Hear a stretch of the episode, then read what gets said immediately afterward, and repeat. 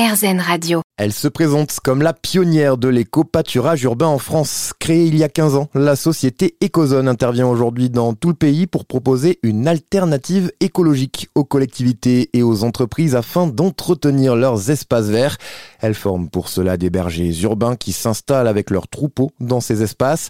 Poneys, ânes, vaches, moutons, chèvres, les animaux remplacent les tondeuses et font surtout vivre ces lieux car les bergers urbains sont aussi des animateurs qui accueillent et sensibilisent le grand public à cette pratique.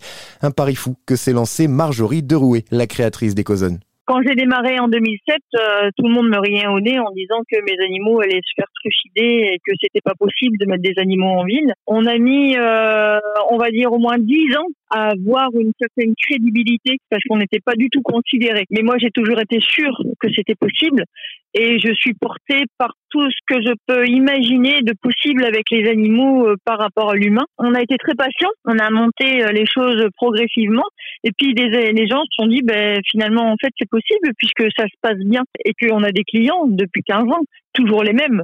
Donc, euh, vous voyez bien que c'est possible. Mais maintenant, depuis le Covid, ça a explosé, effectivement. Et maintenant, ça part un peu dans tous les sens.